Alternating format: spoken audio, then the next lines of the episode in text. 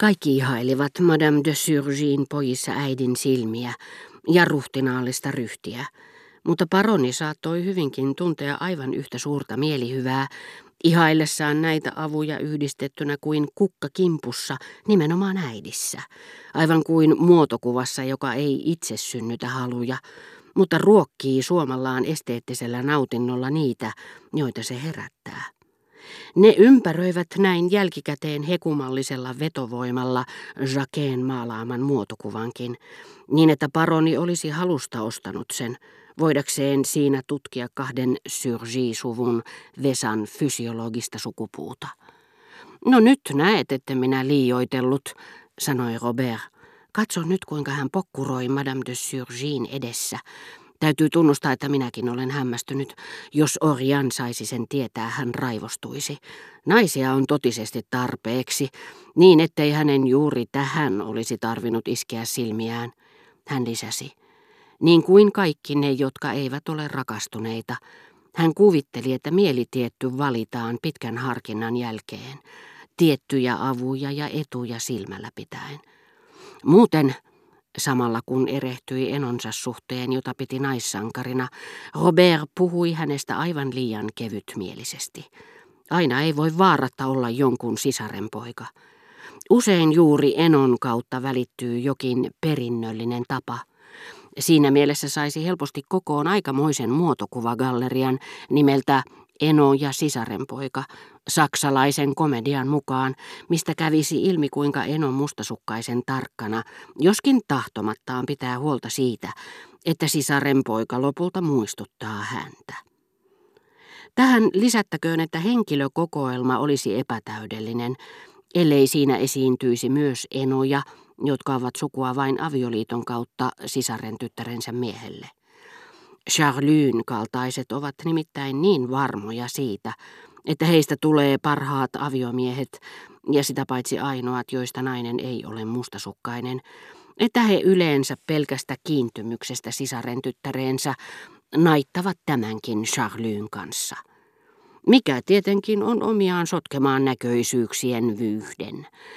Ja kiintymykseen sisaren tytärtä kohtaan liittyy joskus myös kiintymys tämän sulhaseen. Tämmöiset avioliitot eivät ole harvinaisia, ja niistä voi usein käyttää nimitystä onnellinen. Mistä me taas puhuimmekaan? Ai niin, siitä pitkästä vaaleasta Madame Pytbysin ensimmäisestä kamarineidosta. Hän pitää myös naisista, mutta oletan, että se on sinusta yhdentekevää. Sanon suoraan, etten ikinä ole nähnyt niin kaunista naista. Vähän George-Jonen tyyppinen, vai mitä? Nimenomaan George-Jonen tyyppinen. Pahus, jos voisin olla vähän pitempään Pariisissa. Täällä on kyllä suuremmoisia tilaisuuksia. Ja sitten vaihdetaan taas naista, sillä rakkauspoikaseni rakkaus on pelkkää pötyä. Olen saanut siitä tarpeekseni. Kohta huomasin hämmästyksekseni, että hän oli saanut tarpeekseen myös kirjallisuudesta, eikä vain kirjallisuusihmisistä, kuten minusta oli tuntunut viimeksi tavatessamme. Lurjuksia melkein kaikki, hän oli sanonut, mutta sen saattoi selittää joidenkin Rachelin ystävien herättämä oikeutettu kiukku. Nämä olivat nimittäin saaneet näyttelijättären vakuuttuneeksi siitä, ettei hänen lahjakkuutensa koskaan puhkeaisi täyteen kukkaan, jos hän antaisi Robertin, toiseen rotuun kuuluvan miehen, jatkuvasti vaikuttaa itseensä, ja tekivät yhdessä hänen kanssaan pilaa Robertista tämän aikana päivällisillä, joita tämä tarjosi heille. Mutta itse asiassa Robertin ihastus kirjallisuuteen ei ollut syvällistä. Se ei kummunut hänen todellisesta luonteestaan. Olipahan vain hänen Racheliin kohdistuvan rakkautensa lieveilmiö, joka oli haihtunut siitä samanaikaisesti kuin hänen inhonsa nautiskelijoita ja uskonnollinen kunnioituksensa naisten hyveellisyyttä kohtaan. "Kylläpä nuo kaksi nuorta miestä ovat outo näky, vai mitä, Markiisitar? Katsokaa nyt, miten omalaatuisen kiihkeästi he syventyvät peliin," sanoi Monsieur de Charlus ja osoitti Madame de Surgin poikia, ikään kuin ei olisi aavistanutkaan, keitä he olivat. "Heidän täytyy olla itämaalaisia. Heissä on tiettyjä luonteenomaisia piirteitä. Ehkä he ovat turkkilaisia.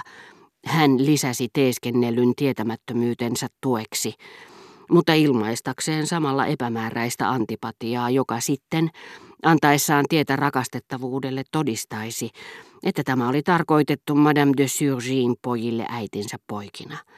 Tulisihan se ilmi vasta sitten, kun paronin muka olisi saanut tietää, keitä he olivat.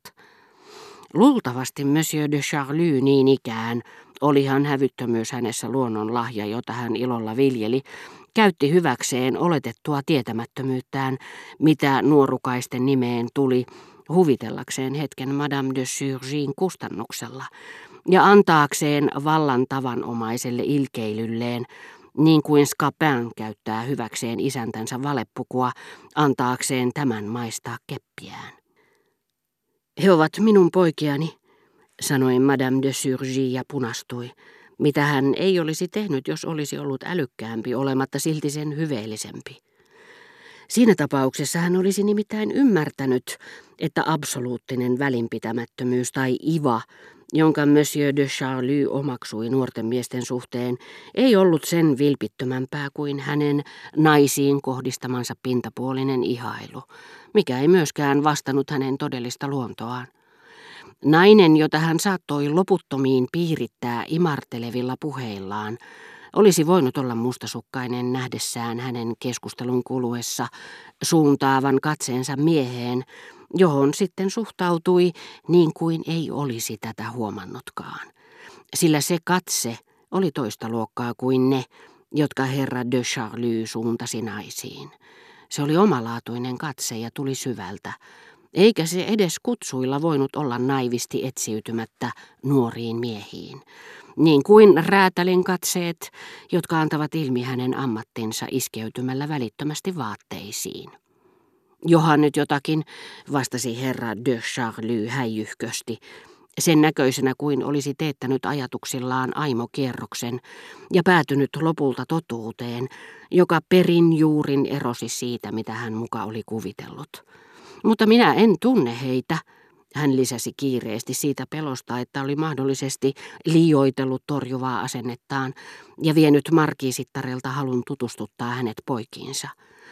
Voisinko minä saada luvan esitellä teidät, kysyi Madame de Surgis ujosti. Taivas, miten vain haluatte, olkaa hyvä vaan, no jaa. Tuskinpa minä olen kovin huvittava henkilö näin nuorten ihmisten silmissä, lateli herra de Charlus kuin litaniaa, viileästi ja torjuvan näköisenä, aivan kuin antaisi kiskoa itseltään tätä suosion osoitusta. Arnulf, Victurnien, tulkaa tänne, kutsui Madame de Surgis. Victurnien nousi päättäväisen näköisenä. Arnulf, joka ei nähnyt veljeään pitemmälle, seurasi tätä tottelevaisesti. No niin, nyt on poikien vuoro, sanoi Robert minulle. Johan tässä nauruunsa läkähtyy. Tarpeen vaatiessa hän liehittelisi kyllä talon koiraakin.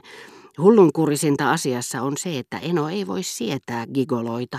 Katso nyt, kuinka vakavan näköisenä hän heitä kuuntelee. Jos minä olisin yrittänyt esitellä heidät Enolle, hän olisi heittänyt minut ulos. Kuule, minun täytyy käydä sanomassa päivää Orjanille. Minulla on niin vähän aikaa olla Pariisissa, että yritän tavata täällä kaikki ne ihmiset, joille muuten olisin käynyt tuikkaamassa käyntikorttini.